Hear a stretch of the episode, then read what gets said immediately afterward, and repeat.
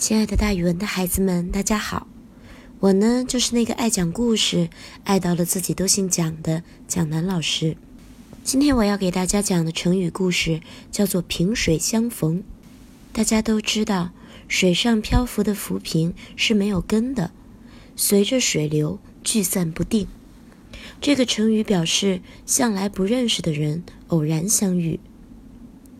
萍水相逢来源于王勃的故事。王勃字子安，是初唐时期著名的文学家。他年少的时候就很有才学，六岁的时候就能写文章，而且写得又快又好。十四岁的时候，他已经能记习赋诗。王勃与杨炯、卢照邻、骆宾王以文辞齐名，合称初唐四杰。他十五岁应试及第，曾经担任过参军。后来因为获罪而被免了官。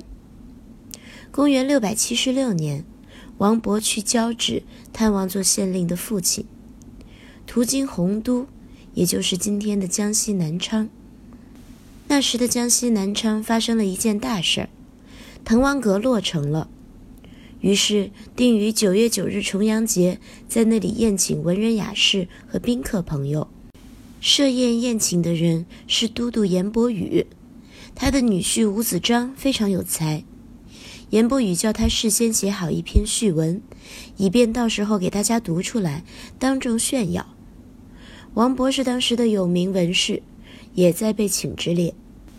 宴会上，严伯羽故作姿态，请来宾为滕王阁作序。大家事先都没有准备，所以都托辞不做。请到王勃的时候，他却并不推辞，当时就挥毫疾书，一气呵成，写成了著名的《滕王阁序》。各宾客看了一致称好，严伯羽读后也深为钦佩。这篇序文比自己女婿早就准备好的要高明得多，于是他就不再让吴子章出场做文章了。《滕王阁序》构思精绝，文气通畅。序文在说盛会盛景的同时，也流露出王勃壮志未酬的感慨。里面写着：“关山难越，谁悲失路之人？萍水相逢，尽是他乡之客。”这几句话的意思是：关山重重，难以翻越，有谁为迷了路的人悲哀呢？今天与会的人像浮萍水面，偶然相聚，都是他乡之客。表达了他生不逢时，感慨自己命运的不佳心情。所以之后“萍水相逢”这个成语就流传了下来。他说的是萍是水面上浮生的一种蕨类植物，没有根，比喻素不相识的人偶然相遇。好了，孩子们，今天的成语故事就给大家讲到这儿，咱们明天见哦。